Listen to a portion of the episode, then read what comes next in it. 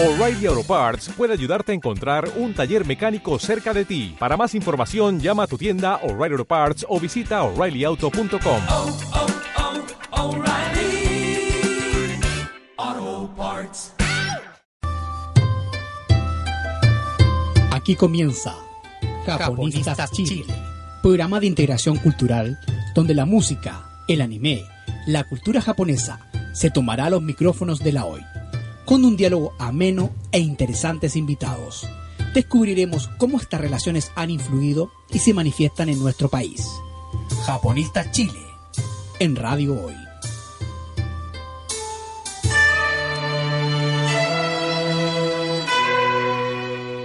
Muy buenas tardes, señores Japonistas Chile y Japonistas Radio. 27 de julio, último programa Japonistas del mes de julio. Buenas tardes, Constanza. Paulo, ¿cómo estás? Bien, bien y mal. Se me están acabando las vacaciones de invierno. Sí, pues las vacaciones ya duraron poco, lamentablemente, pero hay que seguir con la segunda patita del año que, a pesar de que se viene fuerte, se viene también con hartas novedades. Exacto. ¿Verdad? Y sí, tenemos que asolar también, por supuesto, a Toyota con la voz de nuestro querido Gonzalo. Ya comenzó Factory Sale Toyota. Aprovecha los bonos hoy porque solo hasta el 31 de agosto. Cotiza tu Toyota en www.toyota.cl. La oportunidad dura poco, tu Toyota para siempre. Muchas gracias Toyota y Gonzalo por este mes de auspicio. Así es. Y comenzamos como siempre con los avisos antes de presentar a nuestro querido invitado. Imperdibles. Aunque ya las redes sociales como siempre spoilean quién es el invitado, pero ya lo presentaremos como corresponde. Primero que todo, lo que siempre anunciamos, y ya que se acerca la fecha límite, tenemos que anunciar que el próximo año, recordar que es el Congreso Nacional de Alada Chile, los días 24, 25 y 26 de abril de 2019, en la Facultad de Ciencias Sociales e Historia de la Universidad Diego Portales. Los que estén interesados en postular a los simposios tienen hasta el 30 de este mes para hacerlo. Así es. Así que si están interesados en enviar algún simposio, un estudio académico de pre o posgrado, pueden hacerlo al correo estudiosdeasiaafrica@gmail.com o ingresar a www.aladachile.com para ver las bases y estar enterado de lo que tienen que enviar y las fechas, por supuesto. Es muy, muy importante. Ojo que este es el último aviso antes al menos del cierre. El último aviso que damos. Cierre. Que después en el podcast revivan el capítulo y disfruten este último anuncio del Congreso Alada porque ya en 3 o 4 días ya cierra el límite, fecha límite para postular al Congreso Alada. Así que todos los interesados, sobre todo la gente del mundo académico, que le interesa hacer aportes en cuanto al tema de cultura asiática y africana, no dejen pasar la oportunidad. Así es. Pocos días, último anuncio hoy en Japonistas Radio. Y como siempre hemos dicho acá, los estudios académicos de Asia y África hay que hacerlos notar, así que participen. Así es.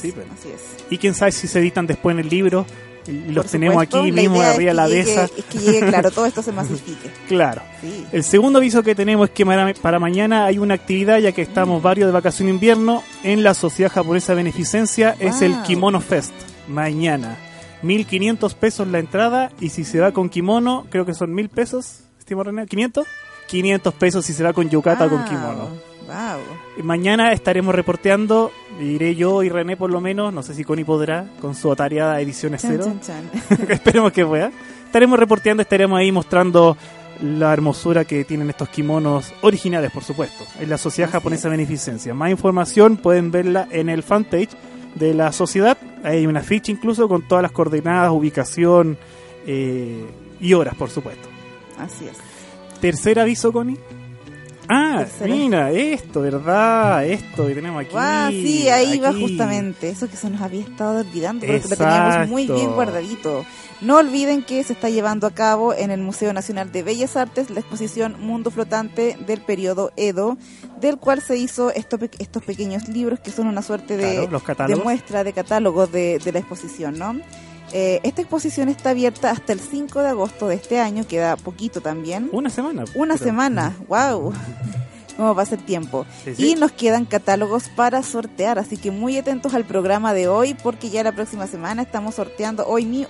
Hoy lo sorteamos al final. Hoy mismo al final del programa sorteamos uno de los libritos o... Los cuatro libritos se van. A los cuatro mejores comentarios del programa, puede ser pregunta, aporte...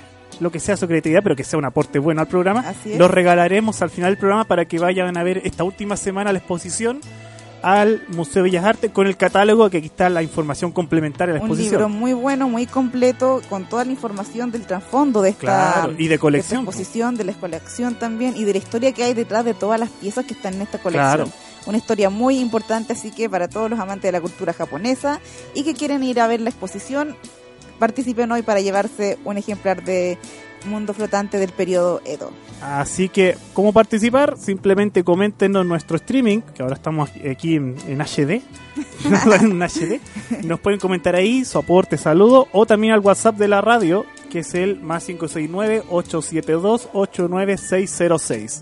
Los estaremos leyendo. Así es. Y creo que no se me queda otro aviso, Connie. ¿No? No, de momento no. Ediciones Cero no tiene algún aviso. Bueno, Ediciones Cero, les contamos que Ediciones Cero está cada vez más cerca de lanzar su primer libro. Ha sido un proceso largo, sí, pero queremos que salga lo mejor posible, precisamente porque es un proyecto nuevo y un poco pionero en su ámbito. Pero como pueden ver, aquí tenemos la maqueta de Saldai Chenlong, 20 años de Dragon Ball en Chile. Y si está aquí arriba de la mesa con otros libros, no es porque sí, ya lo diremos. Exactamente, ya lo diremos. Exactamente. Aquí lo vamos a ir descubriendo a lo largo del programa. Y la idea también es que estén atentos a lo que se viene con Ediciones Cero, porque cada vez estamos más cerca de lanzar el libro. Así es. Que síganos durante el programa y estén atentos a lo que vayamos contándoles más adelante. Así es. Gonzalo. Tenemos dos saludos en estos momentos en Facebook Live Streaming. Nos escribe Nati Paz desde Arica. Quiero enviar un saludo a mis hijas Martina, Josefa y Triana desde esta zona y que están escuchando, por supuesto, el programa. Muchas gracias. Buenísimo. Qué bueno que nos escuchen más allá de Santiago. Muchas gracias. Bien, bien. Gracias, Nati, por tus saludos. Sigue participando y una de esas se ganó estos catálogos y de alguna forma la hacemos llegar a Arica. Ya, bien. Entonces ahora presentamos a nuestro invitado. Pasamos al tema de hoy. Sí. Tenemos aquí con nosotros, lo que nos están viendo por streaming, aquí a mi derecha tengo a Claudia Yáñez. Ella es traductora inglés-español con mención en negocios internacionales, licenciada en Lengua y Letras de la Universidad Tecnológica de Chile, INACAP, y encargada de la sección y actividades relacionadas con la cultura y literatura japonesa de la librería El GAM. Buenas tardes, Claudia. Gracias por venir. Más cerca aquí, para que se escuche. Aló, buenas tardes a todos. Ahí sí. ¿Cómo estás? Bien acá. ¿Llueve mucho afuera? No, ya no está lloviendo. Qué bueno. Sí, está suavecito ya. ¿No se te mojaron los libros? No, los resguardé. Bien, pues. Entonces aquí estamos con Claudia, que viene de la librería El GAM, porque nos va a comentar un poquito. Aquí hay una muestra minúscula de toda la colección que tiene la librería El GAM en su sección de literatura y cultura japonesa. Que está disponible desde el año pasado, ¿verdad? Sí, desde el año pasado, desde agosto. De agosto del año pasado, sí. Claro. La sección se creó para acompañar una actividad que hizo el GAM, el Centro Gabriela Mistral. Sí. Sí, que el año pasado se cumplían 120 años de amistad entre Chile y Japón. Sí. Entonces ellos tenían algunas actividades que nosotros quisimos complementarlas con la sección de literatura japonesa, que estuvo en un mesón central, y también hicimos actividades con el Instituto Chileno-Japonés. También hicimos una charla contigo, con japonistas. Connie también estuvo ahí. Estuvo de audiencia. Sí, y recuerdo que esta colección fue lanzada ahí porque antes no tenían libros de Japón, ¿no? ¿Sí? No, antes habían algunos libros sueltos, por ejemplo, como de Soseki, pero no que estuvieran todos juntos, ordenados en una sección. Claro. Sí. Y ahora yo fui esta semana a la librería del GAM y estos libros están en un estante dedicado a la cultura japonesa. Es un catálogo más, ¿verdad? Exacto. Una suerte de catálogo. Así que ya no es que estén dispersos por la librería, uno puede llegar y verlos en un mismo estante, están todos ahí para que uno fácilmente los reconozca. Y por supuesto que hay una gran variedad de temas como los que tenemos acá y que estaremos hablando a lo largo del programa. Bueno, Claudia, no sé si quieres empezar por uno específico o nosotros estamos preguntando... para ir mostrando aquí a los auditores. A mí me gustaría destacar algo antes de partir con las especificaciones, que es algo que también había comentado con Claudia antes, y es que hoy en día hay mucha literatura japonesa en Chile. Uno conoce, de repente le suena Bashō, o el famoso Haruki Murakami, que está muy de moda. Sí, sí, sí. Algunos clásicos más, como por ejemplo clásicos entre comillas, Banana Yoshimoto o Yasunari Kawabata, un autor que me encanta, por cierto. Lo he leído, Yasunari Kawabata. Tanizaki también, Junichiro Tanizaki. Pero ¿qué pasa? Que muchos de estos libros son considerados como generales. Entonces, ¿qué pasa? Que están pueden estar en el GAM, pueden estar en, no sé, en muchas otras librerías. Ya. Y son como literatura obligatoria, por así decirlo, porque es, digamos, lo que está vendiendo, ¿no? Pero la librería del GAM, esta sección japonesa de la librería del GAM, se caracteriza por tener libros que son totalmente diferentes. Ah, sí. En ese sentido, yo quisiera, por ejemplo, partir mostrando este libro. Ese que a mí se llama la atención. Eroguro. No sé si se puede ver bien ahí en la camarita. Sí, esa pero es una de las novedades de Satori. Fíjense en el nombre, en el título, en el dibujo que tiene. Este libro no es un libro que ustedes lo vayan a encontrar en cualquier librería, y es una temática que de hecho no viene tan directamente de Japón, no, sino vienen de España, ¿no? ¿O me equivoco? Son Satori es una de las principales editoriales que trabajamos y que está en exclusiva, trabaja libros japoneses. Claro, es una editorial española, por ejemplo, claro. Igual demora un poco las novedades, no sé, en Perfecto. España puede salir en noviembre y recién nos está llegando 1 o 2 meses después. Ah, pero no están desfasados. No es tanto. Porque yo lo pienso en el tema de los mangas, que a veces se demoran medio año en llegar, ahí ya. Claro, es que ahí hay una traducción también. Claro. Hay que decir también que el mundo editorial español es mucho más activo en cultura en general y en temas japonés también. Editorial Satori es una editorial muy buena que tiene varios temas bien interesantes. Bueno, podríamos mencionar también Dolmen, por ejemplo, algunos libros ñoños como la Biblia de Dragon Ball, claro. O el Estudio Ghibli, por ejemplo, vienen también de allá de Dolmen, que son editoriales que han tomado incluso la cultura pop, entre otras cosas. Norma y Planeta también. Sí. Y Satori, por ejemplo, que es un muy buen libro, este es uno de los tantos libros que es Eroguro. No sé si le gustaría que fuéramos un poquito del contenido de... Sí. ¿Se puede spoilear poco... contenido? Para que la gente sepa más o menos de qué. Sí, está un poco rayado el libro. No, está bien. Pero a ver si tiene... Claro, en un comienzo son varios autores que hablan un poco, cada uno sobre una temática del eroguro. Entonces el primer autor comenta varios autores más antiguos, por ejemplo, de que, no sé, Tanizaki, Akutagawa o Rampo. Entonces después van avanzando el libro y dentro del libro tiene 3 relatos también. Que muestran un poco lo que es el eroguro. ¿Qué es el eroguro? Para la gente que no ha escuchado el término. Voy a leer la contraportada que da una explicación muy certera. Dice: pulpos violadores, lamidas de córneas, genitales pixelados, cuerpos amputados, torturas imposibles. Son algunos de los ingredientes más insólitos del eroguro, ese género de géneros netamente japonés que nace de la combinación desenfrenada de 3 elementos fundamentales: el erotismo, lo grotesco y lo absurdo. Clarísimo. Aquí estaba mostrando justamente, por ejemplo, esta imagen. ¿Qué encontraste ahí? Room Full of Pain, no sé, la gente lo está viendo, mira esto, por favor. Sí se ve, yo estaba mirando acá, si se alcanza a ver. Como es una editorial española, ellos en un comienzo... tienen varias ilustraciones de artistas españoles como relacionados con el eroguro. Ya, claro. Sí, igual en la mitad del... como en varias partes del libro salen imágenes, por ejemplo, de los autores que hablan, o de repente también lo mezclan harto las industrias, porque no solamente hablan de literatura, sino que hablan, no sé, de fotografía. Fotografías relacionadas con eso. Un poco el tema, erotismo. Claro, sobre el manga, el anime... Y también, claro, las películas. Que digamos, el sentido del eroguro en todos los formatos posibles, ¿no? Sí, exacto. Manga, anime, igual van película. Avanzando desde la antigüedad hasta lo más contemporáneo. Por ejemplo, una imagen, se los voy a mostrar acá. Famosa esa, la del pulpo, la de arriba. Sí. Esto es muy japonés. Esta temática es extremadamente japonesa, ¿no? El monstruo y el pulpo.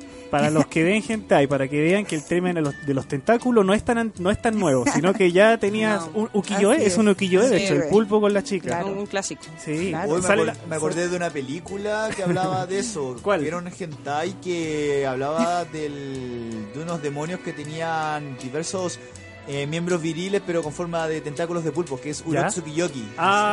Esa causó estragos en los 90. Sí, claro que sí. Estragos. De hecho, hubo una demanda y salió en el diario contra el tipo. Lo acusaban por vender, entre comillas, pornografía para niños. ¿Cómo se puede ser pornografía para niños? Y él vendía anime hentai, básicamente. Claro, sale la fecha, sale la fecha icónica de esa ilustración o el siglo del pulpo con la mujer. Déjame buscarlo. Solamente quiero saber, lo perdí. ¿Qué tan antiguo es el tema de los pulpos?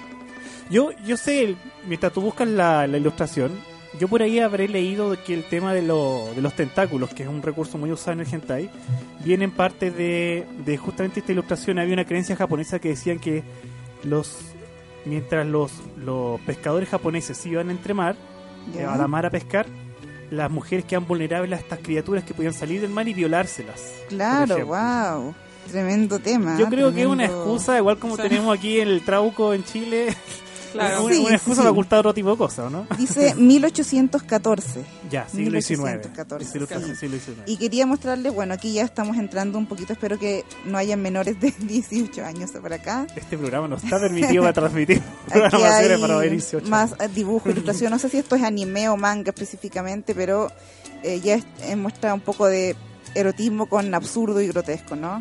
Sí, igual Satori trabaja distintos tipos de libros. Por ejemplo, claro, está ese que abarca más de un tema. También hay unos que hablan de cómo se originó la ciencia ficción en Japón, por ejemplo. Entonces hablan de Godzilla y de Ultraman. Eso me interesa. Hay otro, por ejemplo, Susurros desde la orilla, que habla de los yokai. Y también el mismo formato de libro, que es una introducción desde el comienzo de cómo se originó hasta los tiempos de hoy en Japón. Me interesa. También, por ejemplo, está trabajan esta colección. ¿Ya? Se llama Maestros de la Literatura Japonesa. Ajá. Entonces, estos son puros títulos como más clásicos. Por ejemplo, Tanizaki, está Osamu Dazai. Es una literatura, ¿no? Sí. Perfecto. Una edición muy bonita. Si es que la gente antes que empiece a preguntar, ¿podemos ir dando los precios? ¿No sabe los precios de los libros? ¿Alguien pregunta? No viene tan preparada con los precios. Bueno. Pero hay copias disponibles de todos estos libros. Sí, suficiente. Que solamente pasar por el GAM y preguntar ahí. Por ejemplo, esto es como Eroguro, que también es un libro de historia, un ensayo que habla sobre... Historia de los samuráis. Sobre los samuráis. Wow. Y tiene la mayoría de los libros que son de este estilo, vienen con ilustraciones... Hoy está bien interesante esto. Sí, o sea, yo he ido al GAM a ver lo de esto de pasada, pero no lo he estado mirando así como lo estamos mirando acá. Hay parecidos a esto también, hay libros, por ejemplo, de yokai o de yurei, por ejemplo. Sí. Libros todos hechos en Satori que se dedican a estos temas tan exclusivamente japoneses que no vas a encontrar en otras librerías. Claro, también hay cosas como, por ejemplo, cómo entablar una conversación con un japonés en cuanto a negocios. Claro. ¿Cómo se llama eso? ¿Cuál es la palabra que resume eso? ¿Cómo dirigiste a una persona de una cierta manera? Ay, me pillas. Eso no es diplomacia, eso es... ¿Podría ser como diplomacia? Sí, una forma diplomática. Hay otra palabra, pero no importa. Sí. Después la recordaré. No sé, ¿burocracia? ¿Burocracia? No es burocracia. No, es otra palabra. ¿Pero es una palabra japonesa, dices tú? No, en español, que es una palabra que resume esto de cómo comportarte y relacionarte con una persona. Relaciones es una públicas. Palabra, pero no me acuerdo ahora. No sé. También tiene una colección que se llama Maestros del Haiku. Sí. Y son... de hecho, hemos hablado harto de eso aquí en japonés. Son en este formato pequeño, bilingüe. También Satori. Yo... tuve la oportunidad justamente de comprarme uno de estos, justamente el año pasado, en agosto, cuando estaba todo el stand ahí. Dije, tengo que llevarme un libro de haiku, no lo puedo dejar ir. También de Satori, libro de haiku, como pueden ver, una edición pequeña, muy bonita. Como decía Claudia, es bilingüe porque tienen al lado izquierdo la versión en japonés, seguida por abajo con una versión rom allí del japonés directo. En la página derecha, la traducción al español, una breve explicación del poema y abajo notas al pie acerca de algunas palabras que se tengan que ser comprendidas, por ejemplo.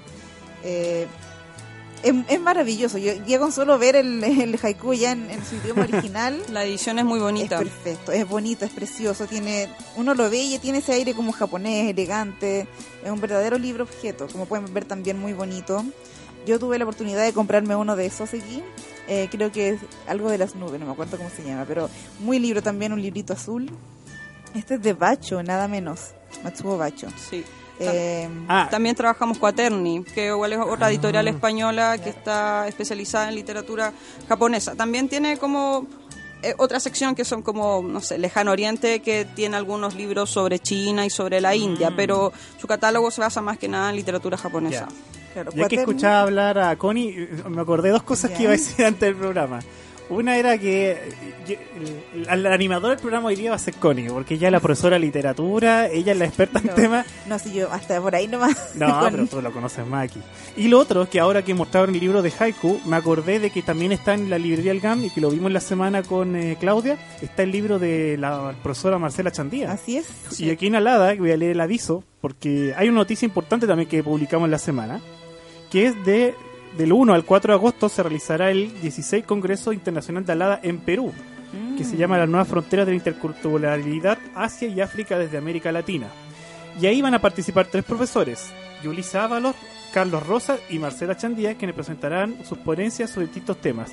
Pero lo importante ahí, ¿por qué cito a la Marce? Porque va a ser su primer lanzamiento internacional del libro 100 poetas, un poema, colección Ogura, que fue traducida por ella, una traducción hecha en Chile y hay una traducción en México.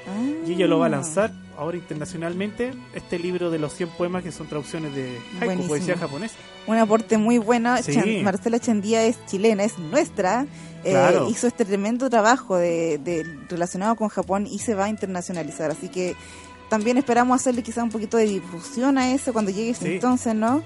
Y poder estar al tanto de eso, porque realmente para todos, sobre todo los que nos interesa la cultura japonesa, estar pendiente y apoyar, por supuesto, a quien está dando un paso más adelante en todo el tema de la literatura relacionada con Japón. Así recordemos que hay un episodio en que ella vino a mostrarnos el libro, lo presentó, lo tuvimos aquí y ahora está en la librería El GAM, el que quiera conseguir. Sí, también lo tenemos en la librería. ¿Cómo se llama el libro, perdón? Se llama... 100 poetas, un poema, colección de Ogura, de Fujiwara no Sadaie. Sí, la profesora Marcela también estuvo participando con nosotros este año y el año pasado con una charla. Cierto. Sí, no, este año, perdón, porque nosotros en el GAM, con Liberalia Ediciones y el Instituto Chileno-Japonés hicimos una actividad de un concurso de literatura japonesa, es decir, de concurso de haiku. Ya. Sí, entonces eso se hizo en el mes de, como entre agosto y abril. Ah, me acuerdo. ¿Y que van a sacar un libro de eso? Sí, creo. El año pasado agosto fue el mes de Japón en la librería del GAM y queremos seguir con esas actividades y retomarlas este mes de agosto. El libro de haiku se lanzaría este mes. Ya. Este mes no tenemos una fecha precisa aún. Lo más probable es que sea el 17, pero lo confirmaremos en nuestras redes. Claro. Sí. Y la profesora Marcela Chandía fue una de los jurados para elegir los haiku, la selección que va a aparecer en el libro. Ya. También estuvo don Agustín y el Letelier, que participa en la Universidad Católica como profesor, y María José Ferrada. Ah, ya, María José. Sí, ella igual, tenemos un libro de ella de cuaderno de haikus. Ya. Sí, ellos fueron nuestros jurados y... Ah, buen jurado. Sí. El libro, saldrá este mes. Ya. Queremos hacer varios lanzamientos, también el de Dragon Ball va a estar allá. Sí. Bien. Y eso ya lo anunciaremos, que se viene la actividad en agosto de la Liga Liam. Sí. Ahora estamos en la hora de ir a nuestra primera pausa musical, pero sin antes anunciar y recordar nuestro oficiador Toyota. Sí, por supuesto, tenemos que no podemos dejar pasar Factory Sale Toyota. Esta gran oportunidad es solo hasta el 31 de agosto. Cotiza tu Toyota en www.toyota.cl. La oportunidad dura poco, tu Toyota para siempre. Muchas gracias, Gonzalo y Toyota. Vamos a la primera pausa musical y regresamos con la librería del GAM.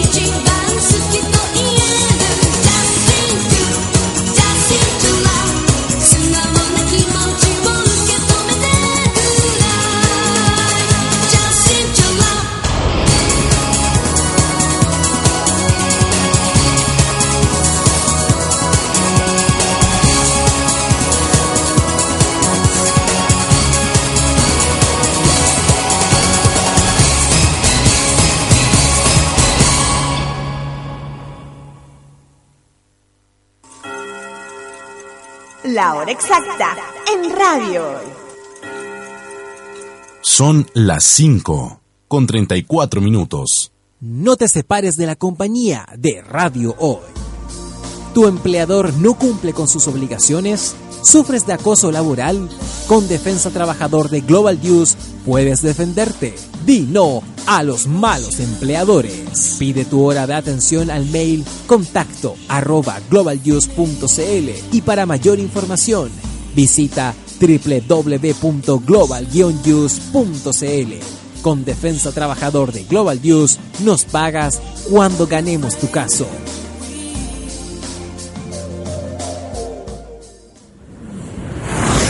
Así de rápido pasará Factory Sale Toyota, pero si la aprovechas, puede durar para siempre. Factory Sale Toyota. Aprovecha los bonos hasta el 31 de agosto. La oportunidad dura poco. Tu Toyota para siempre.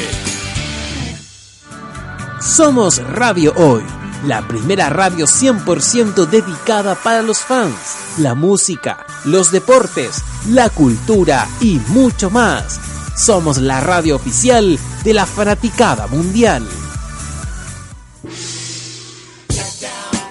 Vive un nuevo desafío por conquistar el torneo Scotiabank 2018 por la señal de Hoy Deportes de Radio Hoy. Este sábado 28 de julio, a partir de las 14:30 horas, en vivo desde el Estadio Bicentenario Calvo y Bascuñán de Antofagasta, Club Deportes Antofagasta se enfrenta a Universidad de Chile, válido por la 17ª fecha del torneo nacional Scotiabank 2018, con el apasionante relato de Félix Tuerca Gol Gatica. Ya lo sabes, este sábado 28 de julio, a partir de las 14:30 horas, Club Deportes Antofagasta versus Universidad de Chile.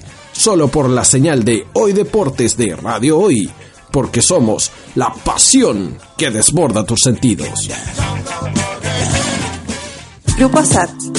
Vanguardia en tecnología e información. Especialistas en desarrollo de IoT. Gestión del cambio. Servicios cloud y mucho más. Visítanos en www.gruposat.com. Personaliza tus ideas con Estampados MG, una excelente alternativa de estampado de poleras, tazones, cojines, delantales, entre otros, especializados en personalizar souvenir para los fanáticos del fútbol. Encuéntranos en Facebook y síguenos en Twitter como @estampadosmg. Despachos a todo Chile, la mejor opción de precio y calidad. Estampados MG.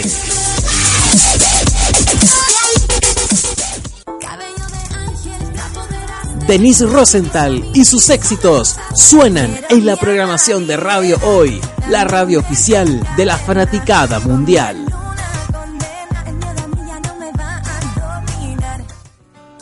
Estudio Jurídico Global News abarca las más diversas áreas del derecho, especialista en derecho de familia, civil y laboral. Las deudas te agobian. Global News te ofrece diferentes mecanismos jurídicos para tu defensa y tranquilidad. Para consultas y atención personalizada, escríbenos el mail contacto@global-news.cl o visita www.global-news.cl y pide tu hora de atención sin costo. Estudio Jurídico Global News. Estamos al servicio de la gente. El Faro Deportivo, portal informativo de los deportes nacionales e internacionales. Fútbol, tenis, rugby y más los encuentras en www.farodeportivo.cl. Faro Deportivo, media partners oficial de Radio Hoy. Deportes, cultura, noticias e información. Todo esto lo puedes encontrar en Radio Hoy, porque la información es ahora. Vive un nuevo desafío por conquistar el torneo Scotiabank 2018 por la señal de Hoy Deportes de Radio Hoy. Este sábado 28 de julio, a partir de las 19:30 horas, en vivo desde el Estadio Bicentenario de la Florida, Audax Italiano recibe a Universidad de Concepción, válido por la 17ª fecha del torneo Scotiabank 2018, con el apasionante relato de José Camino al Gol Galvez. Ya lo sabes, este sábado 28 de julio, a partir de las 19:30 horas, Audax Italiano versus Universidad de Concepción, solo por la señal de Hoy Deportes de Radio Hoy, porque somos la pasión que desborda tus sentidos.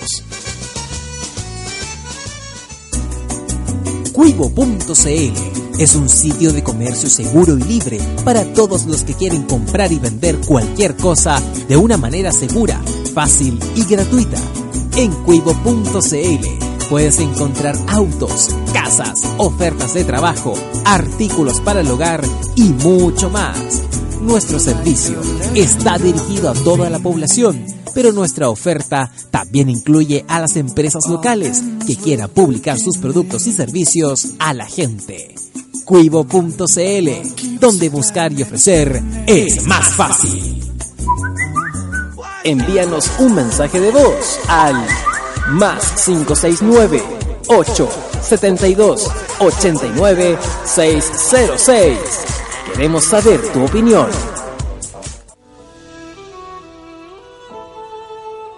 En la vida podrás comprar solo lo que tiene precio. Lo que tiene valor, tendrás que conquistarlo. Radio Hoy. La información es ahora. Radio Hoy es una empresa En Vivo Limitada. www.envivo.cl. La radio oficial de la fanaticada mundial.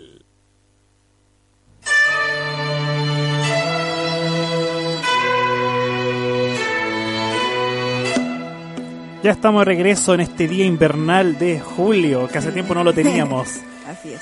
Antes de seguir y dar los avisos, nuestro querido Gonza y Toyota nos van a decir algo.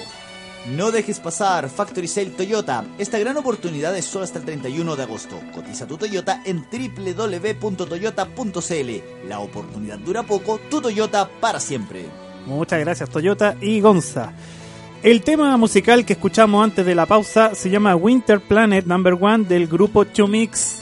Varios a lo mejor se les cayó el carnet y reconocieron de dónde es ese grupo. ¿Cierto, Connie? ¿De dónde es? Sí, 2Mix es el grupo que canta los openings de Gundam Wing, claro, por supuesto. Famosísimos. Y también, aunque quizá no lo saben la gente que vio la serie por Latinoamérica, también tienen un rol importante en Detective Conan. Ellos cantan el quinto opening, también algunos endings, y la cantante de 2Mix es la seiyuu de Conan en Japón.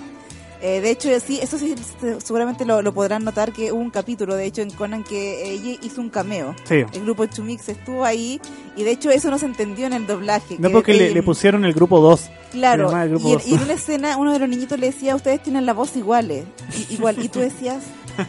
Perdón, claro, pero si tú lo ves en japonés te das cuenta que efectivamente tienen la misma voz porque son la misma actriz de doblaje, mira, ¿no?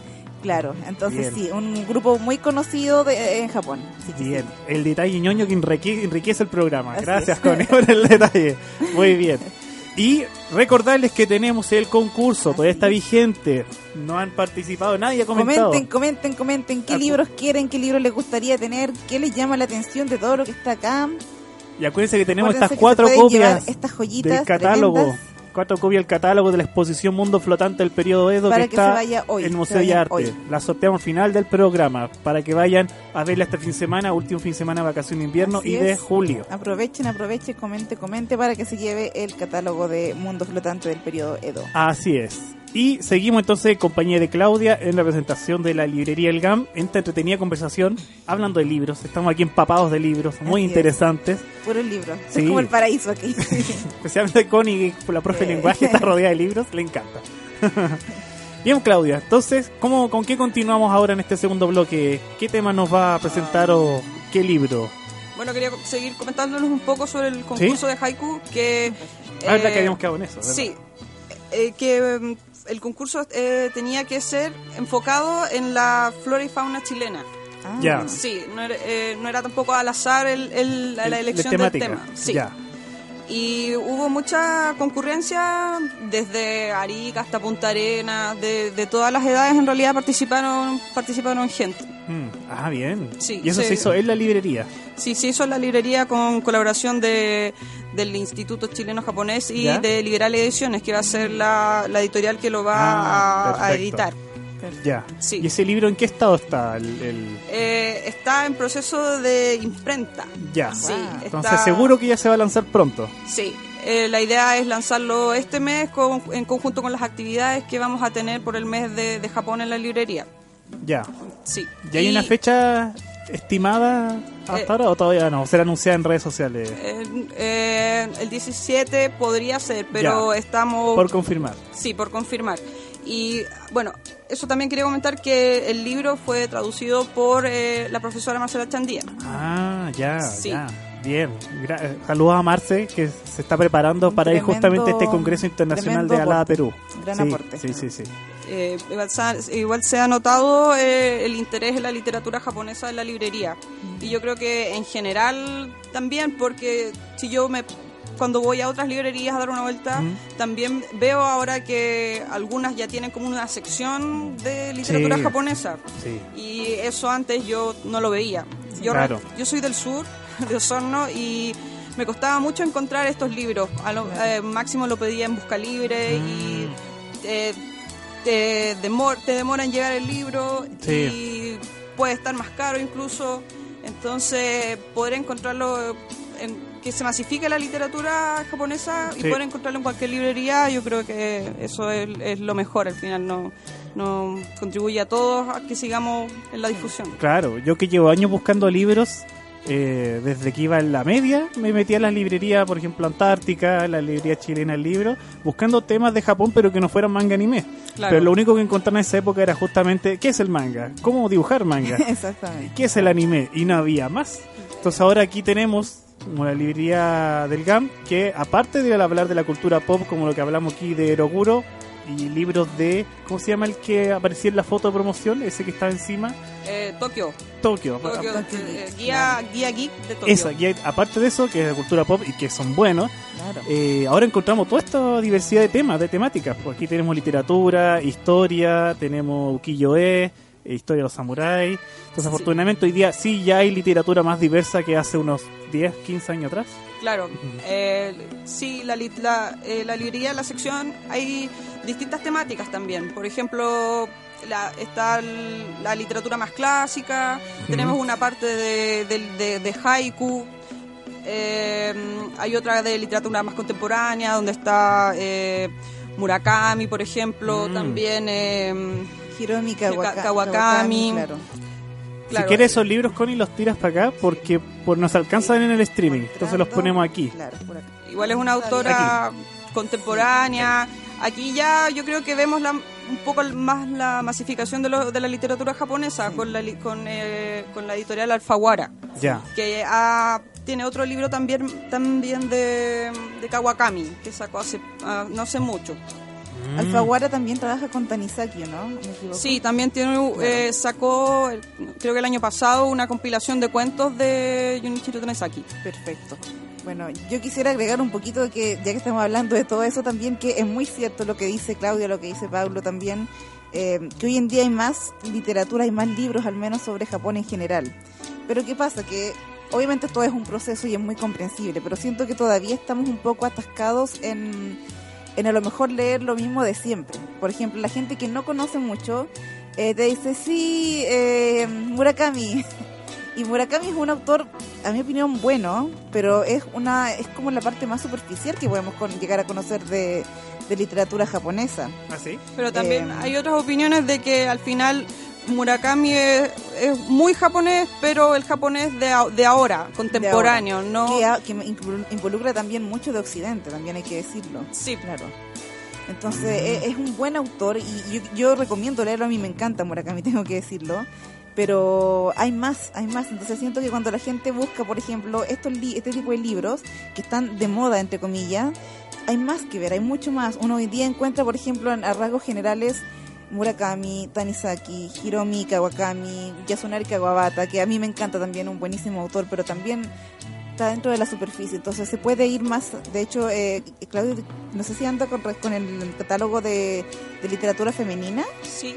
Sí, igual hay algunos libros, por ejemplo, que estamos tratando de conseguir porque extrañamente no están. Por ejemplo, Yasunari Kawabata, es difícil encontrar en estos momentos algunos títulos. ¿Será librería, porque está agotado o qué otro motivo será?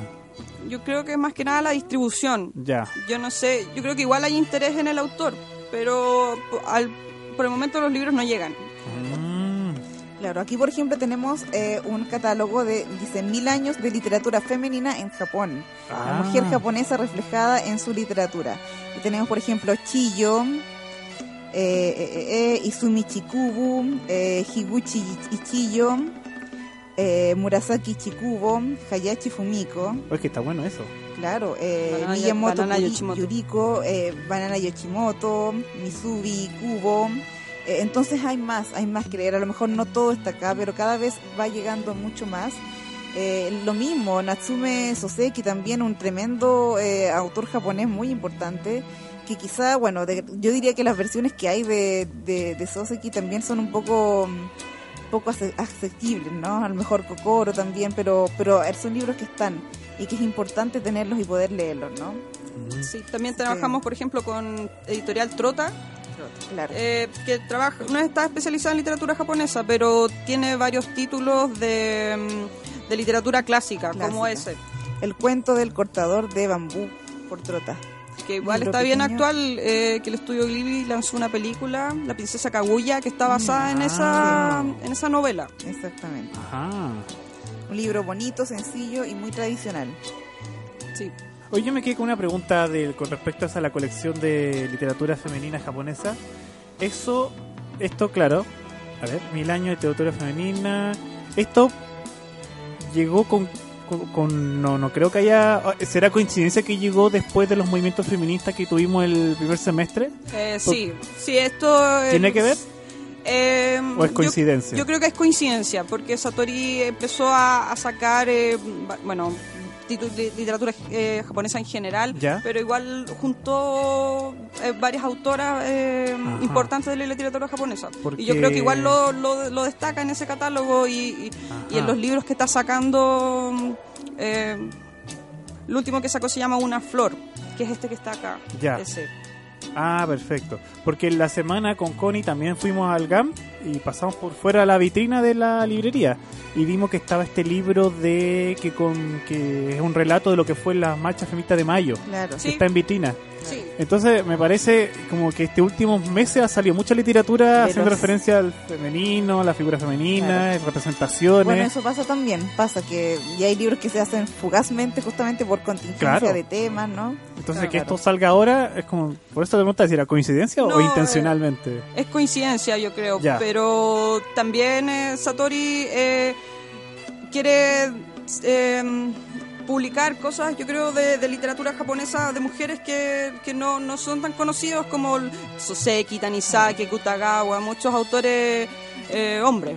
Y aquí estoy viendo, dice acá, dice aquí, presentamos una completa selección de las más importantes escritoras de Japón, mujeres audaces que representaron la voz femenina de su generación desde el siglo XI al siglo XXI, o sea, incluso estamos hablando de literatura de casi 900 años que puede ser fuente histórica perfectamente. Sí, pero, wow. Ejemplo, acá igual hablan de Murasaki Shikibu, que ella escribió la primera novela, claro, considerada la historia de Genji está considerada la primera novela de la literatura universal, Genji Monogatari, claro, y la cumbre de la literatura japonesa. También está disponible en la librería. Tenemos dos versiones, una de Atalanta, que igual trabaja algunos títulos de literatura japonesa, por ejemplo esto que ya es mucho más contemporáneo, Yasutaka Tsutsui, que es el mismo autor de Paprika, ¿recuerdan la película de Satoshi Kon? Sí, de aquí viene, no la he visto, pero sé que existe y tiene muy buena referencia. Sí, la película es muy buena, yo todavía no he leído el libro, pero con la música se complementa totalmente. Sí, muy buena película. Quiero destacar también a Quaterni. Sí. Porque, yo no soy muy conocida en este tema, tengo que admitirlo, porque también estoy aprendiendo con todo esto. Pero Quaterni me pasa que lo he visto mucho últimamente. De hecho, por eso le preguntaba a Claudia fuera de programa que si esta editorial es nueva o no, porque me ha tocado verla mucho ahora, pero bueno, puede ser producto también de que ahora hay más literatura japonesa, ¿no? Sí. Pero Quaterni, no sé si alcanza a ver el loguito aquí, y también el diseño, que es bastante similar entre sí. Si uno va por también a comiquerías, incluso está. ¿Por qué? Porque Quaterni está convirtiendo varias obras clásicas de la literatura clásica en manga. Sí. Está, por ejemplo, Está, por ejemplo, Soy un gato. País de nieve, que me encanta también. Claro, entonces es un trabajo también bien importante. Sí, también tiene varias como compilaciones como esa, por ejemplo, que si quieres conocer más de un autor, puedes llevar un libro de ese estilo. Y hay distintos temas. Por ejemplo, esto es antología de relatos japoneses, ¿no? Yo he visto también diversos temas. Entonces, claro, Quaterni también se está moviendo harto, y a mí eso de pasar el libro, la obra literaria al manga, sí, me parece es tremendo. Hablando en cuanto a literatura, es tremendo, porque es otro cambio de formato. Claro, o sea, es unir el cómic, entre comillas cómic, Mauricio me daría el palo en la cabeza, la verdad. Con literatura, y es literatura clásica convertida a manga. Sí, claro, igual se me pasó traer que hay una editorial que se llama Herder, que trabaja una colección que se llama Libros del Otro Lado. Perfecto. No, pero, La Otra H, disculpen. Yeah. Y ellos trabajan libros de como hacen texto en cómic, es decir, en manga. Por ejemplo, no sé, Metamorfosis, El Manifiesto Comunista. Sí, eso lo he visto. Sí. Incluso he pensado comprarlos para llevarlo al colegio. Esos libros son interesantísimos para no japonizar, pero llevar a formato manga, que es japonés, historias del mundo más occidental. Claro, ¿no? Igual es un formato diferente, como que para acercar a la persona también al libro. Claro. Quizás, obviamente no va a ser lo mismo porque es otro formato, pero con eso te puede dar el pie a acercarte al libro original. Es un incentivo. Exacto, un incentivo bien fuerte. Un puente para llegar a la obra más profunda. Tremendo. Sí. Igual la sección de literatura japonesa trabajamos libros de cultura, literatura, historia, pero por el momento no estamos trabajando manga. Perfecto. No es el público objetivo, porque yo igual conozco que acá, por lo menos en Santiago, hay comiquerías o lugares específicos donde venden manga. Claro. También tenemos libros de la editorial Alianza también. Por ejemplo, de historia. Ese sí lo tengo. Los libros de Alianza son bastante buenos. Tienen de Mishima, de Yukio Mishima. Sí, también tenemos una colección de Yukio Mishima. De Mishima está también en Alianza también y en la librería acá. Aquí uno tremendo, Mikizo Hane, Breve Historia de Japón. Mira, aquí, antes de irnos a la pausa, a ver, que he visto, parece que en el streaming hay un par de preguntas. Sí. Que vi una preguntita por ahí. Vamos a ver si la alcanzamos a responder estos minutos. Por WhatsApp, Gonzalo, ¿hay alguna pregunta? ¿Alguien que quiera concursar o no? ¿Has estado atento a eso? ¿Se ve? ¿No se ve? No hemos visto tanto movimiento en el WhatsApp, pero la pregunta acá nos hace... aquí está, sí. Nuestro auditorio es bastante interesante para nuestra invitada, Paulo. Sí, aquí dice Rodrigo Sepúlveda, pregunta. Yo creo que esta pregunta es para las dos, puede ser para las dos.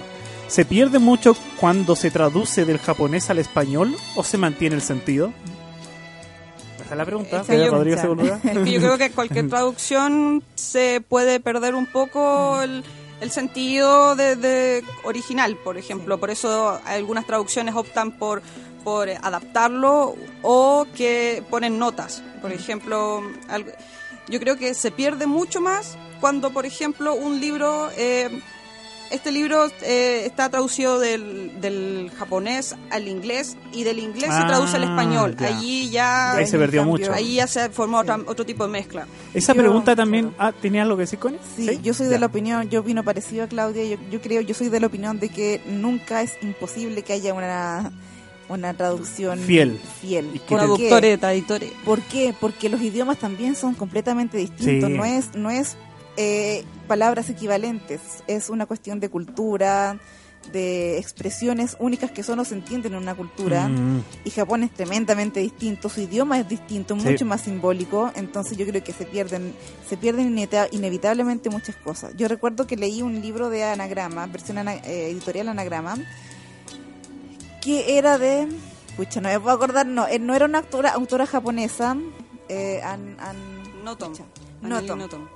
Sí, no me acuerdo el libro, el tubo, ¿cómo se llama? ¿Estupor y temblores? No. Uno del tubo de... Estoy dando jugo, no, pero bueno. Ella tiene una relación con Japón y el libro no es... Está muy ambientado en Japón. Ya. Que ella vivió en Japón. Claro. Es muy, tú lo lees y es casi como leer un libro muy como de japonés. Al menos la primera parte. Y hay alguna referencia, por ejemplo, al Kodomo no Hi. Y yo me fijé que había un pequeño error de traducción, como que no se tradujo bien. Entonces, bueno, Anagrama tiene problemas de traducción, hay que decirlo. Chuta. Pero sí, yo creo que siempre va a haber un poquito de riesgo. Yo creo que, como dice Claudia, lo mejor a veces es... tratar de adaptar ciertas cosas y poner una nota al pie, a lo mejor explicativa, sí. Antes que hacer traducciones literales.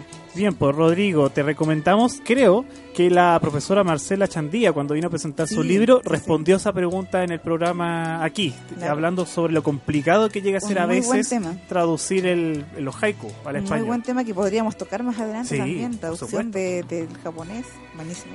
Bueno, ahora estamos en la hora de ir a nuestra segunda pausa musical. Y después, a la vuelta a la pausa, aquí Claudia nos va a comentar las actividades que se vienen para agosto de la librería El Gang relacionado con Japón. Así que vamos y volvemos. Pero antes, ya comenzó Factory Sale Toyota. Aprovecha los bonos hoy, porque solo hasta el 31 de agosto. Cotiza tu Toyota en www.toyota.cl. La oportunidad dura poco, tu Toyota para siempre. Muchas gracias, vamos y volvemos.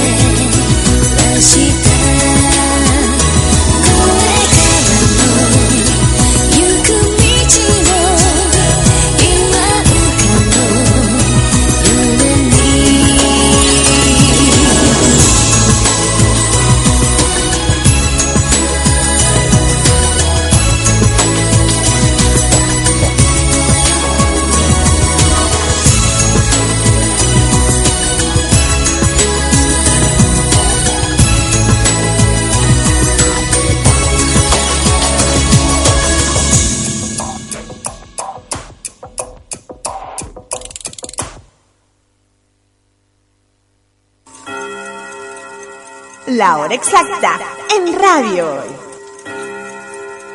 Son las 6:04. No te separes de la compañía de Radio Hoy. Tu empleador no cumple con sus obligaciones, sufres de acoso laboral, con Defensa Trabajador de Global News puedes defenderte. Di no a los malos empleadores. Pide tu hora de atención al mail contacto@globalnews.cl y para mayor información visita www.global-news.cl. Con Defensa Trabajador de Global News nos pagas cuando ganemos tu caso.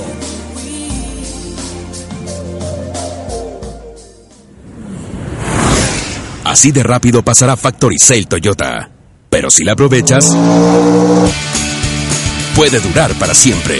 Factory Sale Toyota. Aprovecha los bonos hasta el 31 de agosto. La oportunidad dura poco. Tu Toyota para siempre.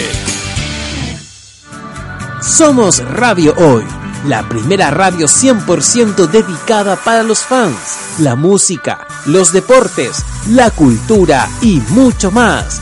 Somos la radio oficial de la fanaticada mundial. Vive un nuevo desafío por conquistar el torneo Scotiabank 2018 por la señal de Hoy Deportes de Radio Hoy. Este sábado 28 de julio, a partir de las 14:30 horas, en vivo desde el Estadio Bicentenario Calvo y Bascuñán de Antofagasta, Club Deportes Antofagasta se enfrenta a Universidad de Chile, válido por la 17ª fecha del torneo nacional Scotiabank 2018, con el apasionante relato de Félix Tuerca Golgatica. Ya lo sabes, este sábado 28 de julio, a partir de las 14:30 horas, Club Deportes Antofagasta versus Universidad de Chile, solo por la señal de Hoy Deportes de Radio Hoy, porque somos la pasión que desborda tus sentidos. Grupo ASAT, vanguardia en tecnología e información. Especialistas en desarrollo de IoT, gestión del cambio, servicios cloud y mucho más. Visítanos en www.grupoasat.com. Personaliza tus ideas con Estampados MG, una excelente alternativa de estampado de poleras, tazones, cojines, delantales, entre otros, especializados en personalizar souvenir para los fanáticos del fútbol. Encuéntranos en Facebook y síguenos en Twitter como @estampadosmg. Despachos a todo Chile, la mejor opción de precio y calidad. Estampados MG. Vanessa Martín suena en Radio Hoy, la radio oficial de la fanaticada mundial. Estudio Jurídico Global News abarca las más diversas áreas del derecho, especialista en derecho de familia, civil y laboral. Las deudas te agobian. Global News te ofrece diferentes mecanismos jurídicos para tu defensa y tranquilidad. Para consultas y atención personalizada, escríbenos el mail contacto@global-news.cl o visita www.global-news.cl y pide tu hora de atención sin costo. Estudio Jurídico Global News. Estamos al servicio de la gente. El Faro Deportivo, portal informativo de los deportes nacionales e internacionales. Fútbol, tenis, rugby y más los encuentras en www.farodeportivo.cl. Faro Deportivo, media partners oficial de Radio Hoy.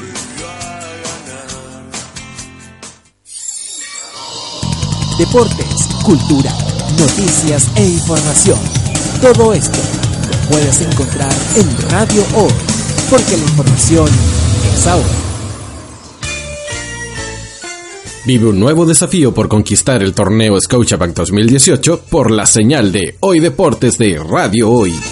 Este sábado 28 de julio, a partir de las 19:30 horas, en vivo desde el Estadio Bicentenario de la Florida, Audax Italiano recibe a Universidad de Concepción, válido por la 17ª fecha del torneo Scotiabank 2018, con el apasionante relato de José Camino al Gol Galvez. Ya lo sabes. Este sábado 28 de julio, a partir de las 19:30 horas, Audax Italiano versus Universidad de Concepción, solo por la señal de Hoy Deportes de Radio Hoy, porque somos la pasión que desborda tus sentidos. Cuivo.cl es un sitio de comercio seguro y libre para todos los que quieren comprar y vender cualquier cosa de una manera segura, fácil y gratuita. En Cuivo.cl puedes encontrar autos, casas, ofertas de trabajo, artículos para el hogar y mucho más. Nuestro servicio está dirigido a toda la población, pero nuestra oferta también incluye a las empresas locales que quieran publicar sus productos y servicios a la gente. Cuivo.cl, donde buscar y ofrecer es más fácil. Envíanos un mensaje de voz al más 569-872-89606. Queremos saber tu opinión.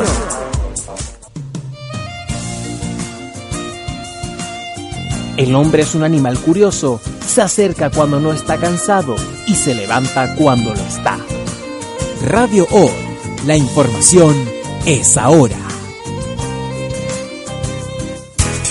Radio O es una empresa En Vivo Limitada, www.envivo.cl,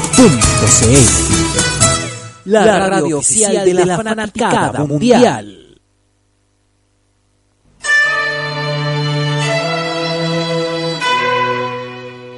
Ya estamos de regreso, tercera parte y final de este último episodio de Japonistas Radio de julio, ¿cierto, Connie? Así es, terminando julio ya. Y antes de dar los avisos, por supuesto, nuestro querido Gonzalo nos va a anunciar a Toyota. Por supuesto, porque ya comenzó Factory Sale Toyota. Aprovecha los bonos hoy, porque solo hasta el 31 de agosto. Cotiza tu Toyota en www.toyota.cl. La oportunidad dura poco, tu Toyota para siempre. Y no solamente a Toyota queremos saludar, sino que a nuestros amigos de Nación Geek por y supuesto. Play Center. Así es. De hecho, hoy día ya fotografiamos y vino el primer ganador del concurso Nación Geek a buscar así su póster de Death Note, que lo sorteamos la semana pasada. Así es, el póster de Death Note. Sí, ya, y en unos... Saludos a Mario, tremendo póster que se mandó. Sí, Mario. Y en breves minutos más, otro concurso también auspiciado por Nación Geek. Para aquí, la próxima semana. Aquí tenemos, no alcanza a salir qué es, pero ya lo estaremos diciendo cuál es el premio para la próxima semana. Y recuerden que estamos con concurso. Tenemos aquí 4 copias del catálogo de la exposición Mundo Flotante del periodo Edo. Al mejor comentario, al mejor aporte, se lo sorteamos hoy día al final del programa. Quedan minutitos, así que aprovechen. Y el tema que escuchamos en la pausa musical fue Rainy Day de Hamasaki Ayumi. Como siempre, Hamasaki Ayumi, que presente en Japonistas. La reina del J-Pop. La reina del J-Pop. Bien, y entonces en este último bloque, lo prometido, vamos a hablar sobre las actividades que se vienen en la librería del GAM, especial Japón en agosto. Así es. Y aquí nuestra directora de Ediciones Cero también nos va a hablar de este libro que también se ve acá por streaming, Sal de Ichenlong, que tiene que ver con la librería del GAM justamente. Así es. Así, Claudia, parte tú hablando de qué se viene ahora en agosto en la librería del GAM. Claro, igual que el mes de agosto del año pasado, queremos repetir algunas de las actividades que tuvimos con el Instituto Chileno-Japonés también. Ajá. Por ejemplo, el viernes 3 habrá una charla introductoria al idioma japonés. Que la va a realizar un profesor del instituto que se llama Chinkichi Kanamoto. Ah, profesor japonés. Sí. Y bueno, también tenemos algunas charlas. El 10 va a dar una charla a Christopher Rosales, y que va a hablar sobre el Japón como el Japón oscuro. Va a hablar cómo evolucionó la literatura japonesa antes, después de la guerra y ahora. Va a hablar de Lafcadio Hearn y hasta de Ryu Murakami. Ya. Wow, bien. Interesante, muy interesante. Y también vamos a tener un Kamichibai el sábado con... ¿Sábado 6? Sábado 4. 4, ya. Kamichibai con después vamos a terminar con origami. Y bueno, va a haber 2 charlas que son el 3 y el 31, la misma charla sobre introducción al idioma japonés. Y a partir del sábado 11 vamos a realizar un taller de manga con Fito Manga. Sí, Allí van a ser 8 sesiones y, bueno, la información también la tenemos en nuestras redes sociales. Va a estar... Hay que inscribirse. Ya, sí. Con previa inscripción, entonces. Sí. ¿A través, como por correo electrónico? Por el correo de la librería, libreriadelgam@gmail.com. Ya. Perfecto, para todos los interesados en el manga, entonces, sí, contactarse allá, inscribirse. Nuestro cuentacuentos que trabaja todos los domingos también va a tener algunos especiales. Por ejemplo, el sábado 5 va a haber un especial de Satoshi Kitamura. Es un autor japonés de libros para niños que trabaja a fondo de cultura. Claro. Y también él va a hacer un kamishibai el domingo 19. Ya. Igual toda esta información la vamos a ir entregando a través de Facebook, Instagram y Twitter. Bien. Y claro que vamos a tener el lanzamiento del libro de 20 años de Dragon Ball. Exacto. El 30 de agosto. 30 de agosto. Sí, el jueves 30 de agosto. Tenemos programado para el jueves, entonces, 30 de agosto, 19 horas. A las 19 horas, el primer lanzamiento del libro Saldaí Shenlong 20 años de Dragon Ball en Chile, en librería del GAM, para que vayan. Va a estar a la venta, si es que es posible, ¿no? Debería. Sí, va a estar a la venta el mismo día el lanzamiento ahí. Sí. Bueno, eso todavía tenemos que conversarlo, pero el libro también pretendemos que esté a la venta en el GAM. Por lo tanto, es posible que esté a la venta un poquito antes de eso. Ya. Sí, también tenemos otro... Como lanzamiento también vamos a estar ahí vendiéndolo en directo, si es que se puede, también en la librería. Sí, esa es la idea. Otros libros escritos por chilenos como Otaku. También. Sí. Sí, creo que era 4 décadas de animación japonesa en Chile. Japonesa en Chile, sí. Connie tuvo la oportunidad, de entrevistar a Jacqueline sobre ese libro, justamente. Sí, un tema muy interesante. Bueno, nosotros siempre tratamos de difundir estos estudios académicos e investigativos sobre lo que es la cultura pop en Chile. Así que por eso Ediciones Cero tiene una muy buena cabida ahí, y es bueno que este libro se pueda lanzar en la librería del GAM. Como librería también queremos que, no solamente difundir la literatura japonesa con editoriales que ya son, no sé, como conocidas, por ejemplo, Biblioteca Chilenia también está trabajando otros textos relacionados con la cultura japonesa. Entonces, también destacar eso, que en Chile también se están escribiendo libros sobre eso. Exactamente. Sí, exactamente. La idea también es generar, como vimos acá, Satori, por ejemplo, que es una tremenda editorial, e incluso esta que es Impedimenta, también trabaja clásicos japoneses, muy buenos libros, y están hechos en España. De hecho, algunos están hechos mismos en España, no vienen de Japón. Entonces la idea también es que nosotros también generemos más literatura, más contenido de Japón, ¿cierto? Entonces, claro, esperamos, ya hicimos un primer intento con Saldaí Shenlong, que esperemos que resulte. Otaku también hizo un buenísimo intento, porque fue el primer libro de ensayos en Chile. Y así esperamos que poder seguir haciendo más temas de Japón, más literatura sobre Japón, la cultura japonesa, la relación con la cultura pop japonesa también, cómo esta se influye a nosotros, ¿no? Claro. Sí, porque hay estudios a nivel latinoamericano, es que lo comentamos también esta semana, pero faltan más estudios académicos que pasa en Chile, cómo esto se manifiesta en Chile, y cómo esto que hemos estado hablando durante todo el programa llega a Chile, y sí hay influencia notoria. Como comentamos el programa pasado, si no me equivoco, fuimos a Expo, en el reportaje que subimos a YouTube, fuimos a Expo Comic. Nosotros aquí como Radio Hoy, entre viñetas y japonistas, fuimos a Expo Comic y vimos buenos expositores de cómic chileno, influenciados justamente por el estilo manga. Yo creo que igual hay harta influencia en la ilustración, ilustración también. Sí, el año pasado contamos con una ilustradora que se llama Crisalis, y ella hizo especialmente un dibujo para el especial.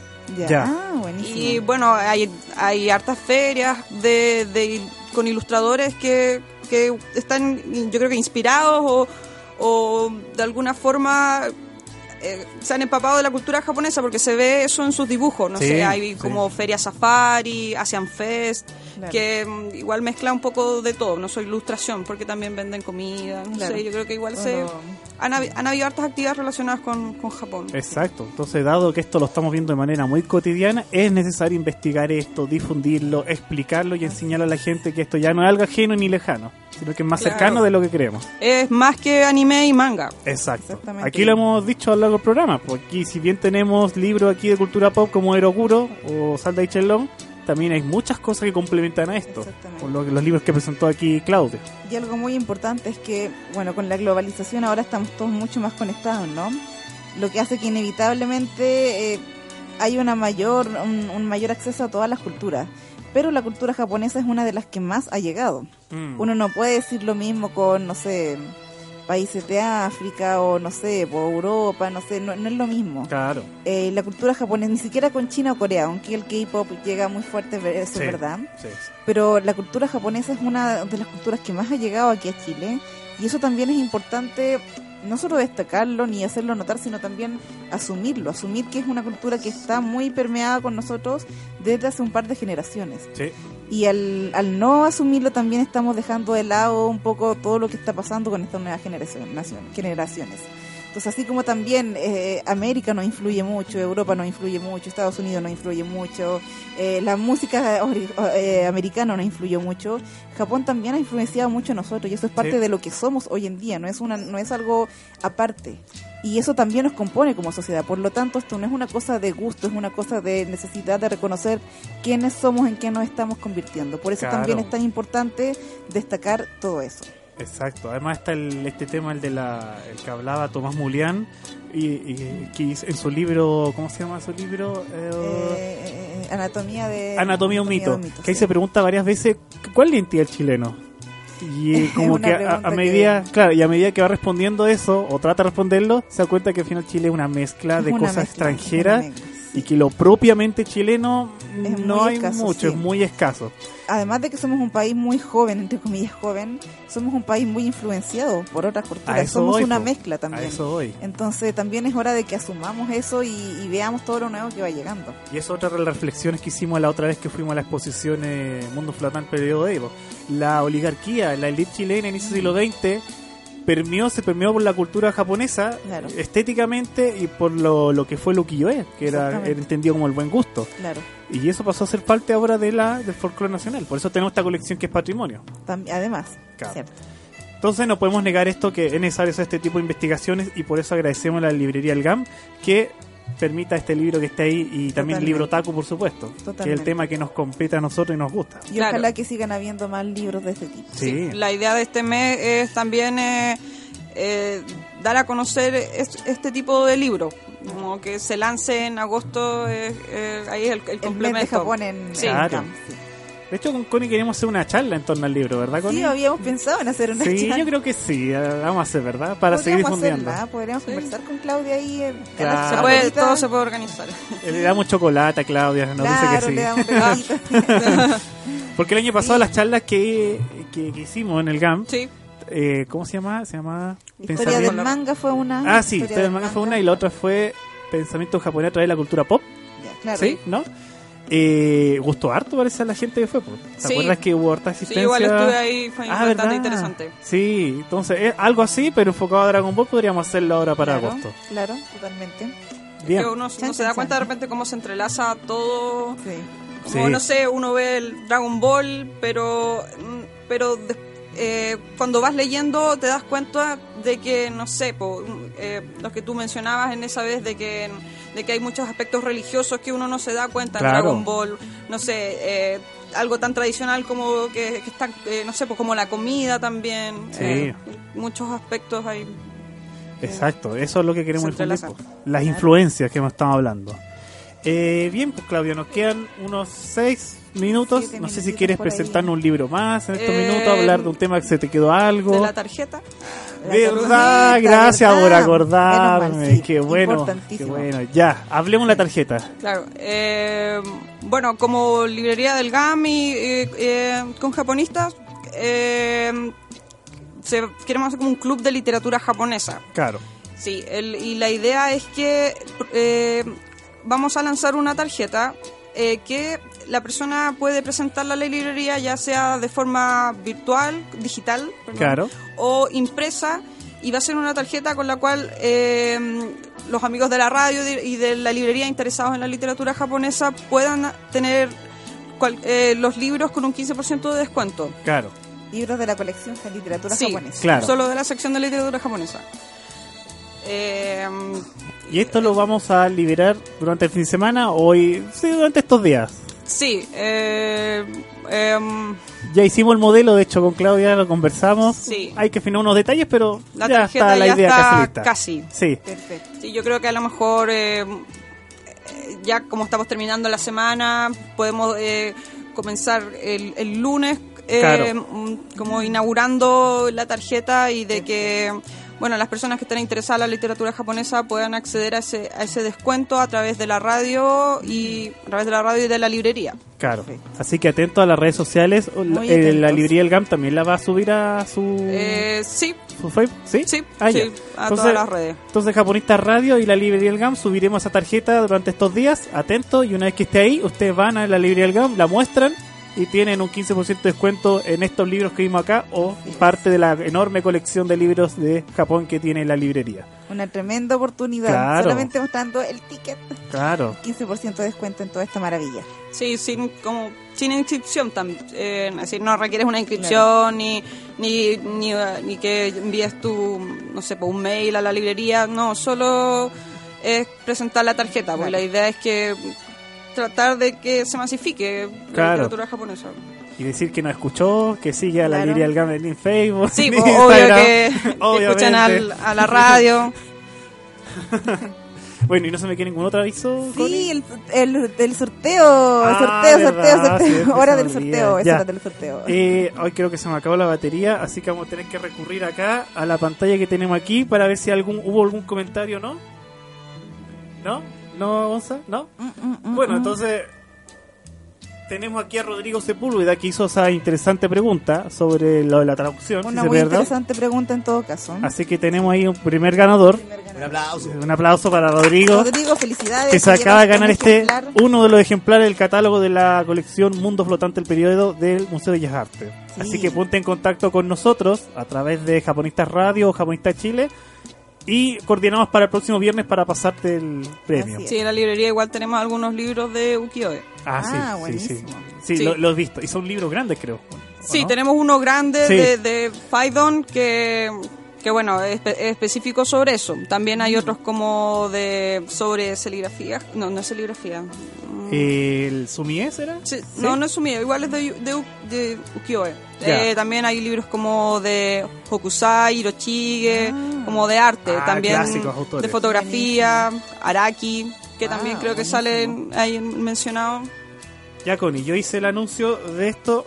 Haz tú el anuncio para el próximo viernes. ¿Qué tenemos? Auspiciado por Nación Geek. Que Paulo se está avivando aquí porque me está dando el regalo maldito. No. Vamos a limpiar este regalo ya que recibió tanta René ya huyó, vibra. Ya huyó de eso. René está huyendo aquí.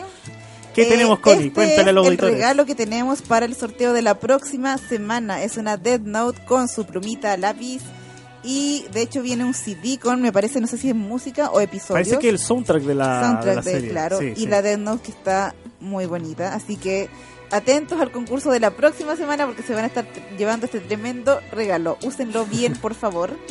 No es por fomentar, desear la muerte a alguien, no, pero estaremos regalando una deuda. Vamos a limpiar bien esto, vamos a purificarlo bien, así que lléveselo con toda confianza. Auspicio de Nación Geek. Geek, por supuesto. No olvide pasar por Patio Los Héroes, local 35, Nación Geek. Tremendos merchandising como claro, tremenda joyita. Así que ese va a ser el primer regalo de agosto. Y que de pasadita tenemos que informar que agosto también es el último mes de esta primera temporada de Japonistas Radio. Así es, así han sido, ¿cuántos meses? 6 meses. Desde diciembre. Desde diciembre hasta agosto, varios meses en realidad, más de medio año. Aprovecho también de felicitar a Paulo. Bueno, nos quedan unos par de programas. Me estoy adelantando un poco, pero 5 nos quedan. Claro. 5 programas. Recalcar que Japonistas Radio existe desde diciembre del año pasado, justamente. Llevamos varios capítulos, pasamos ya los 30 episodios. Sí. Y como dice Pablo, agosto va a ser el último mes, al menos mientras tanto. Vamos a ver qué pasa de ahí en adelante. Claro, y aprovechamos a hacer un llamado también a quienes quieran colaborar con Japonista Radio, que quieran ser auspiciadores en este programa, quieren que lo anunciemos acá. Así es. Contáctese con nosotros a japonistaschile@gmail.com. Sí. Ahí estamos abiertos a más posibilidades, queremos seguir.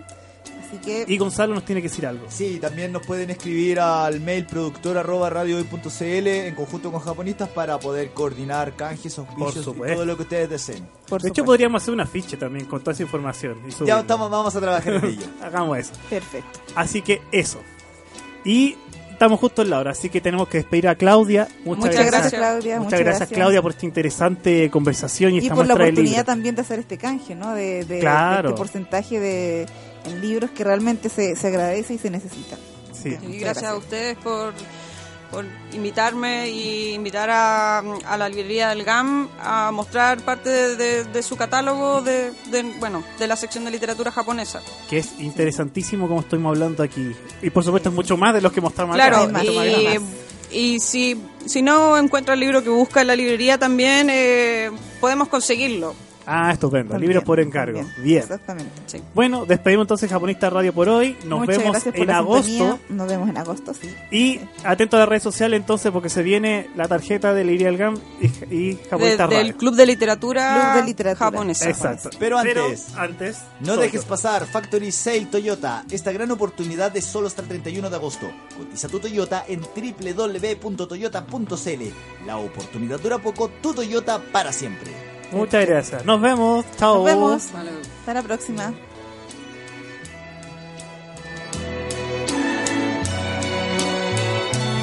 Cerramos la conversación y análisis de las diversas manifestaciones de Japón en Chile. Nos volvemos a encontrar el próximo viernes con un nuevo tema que permita entender y estrechar cada vez más nuestras relaciones. Japonistas Chile baja su cortina por el día de hoy.